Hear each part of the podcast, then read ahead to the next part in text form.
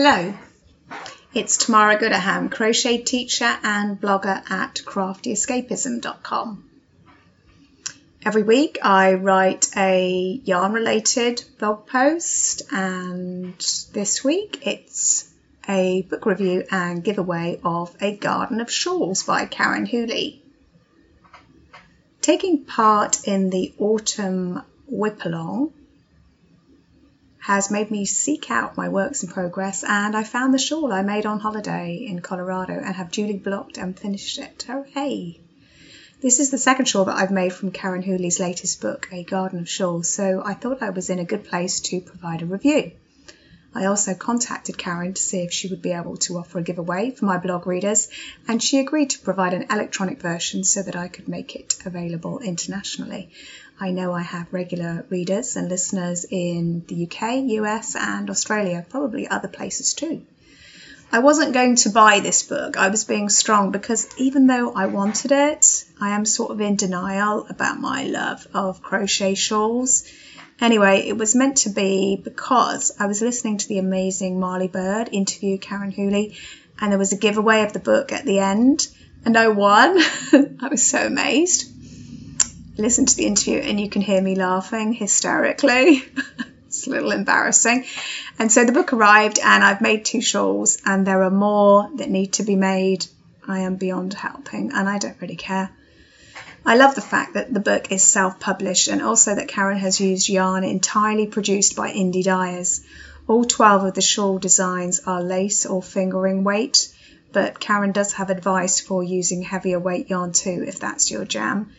Every shawl has full written instructions and is charted, and also there's a schematic of what it looks like so that you know the shape of it.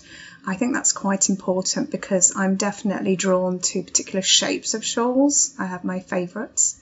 The designs are inspired by Italian lace and are absolutely gorgeous.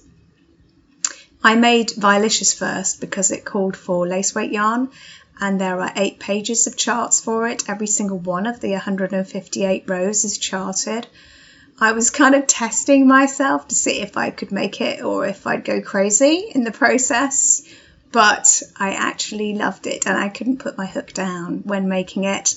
All that hooking of crochet socks in lightweight yarns has really paid off. And when I wore it to the yarn store where I work, everyone thought it was knitted.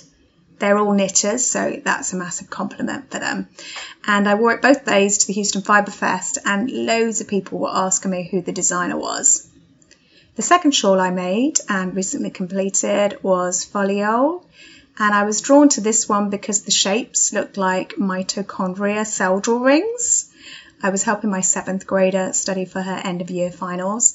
I know that's a really odd reason for a stitch design to appeal to you, but anyway, it's my latest shawl and it's the one I love the best, and I'll be wearing it every day until I complete my next one, which is already on my hook.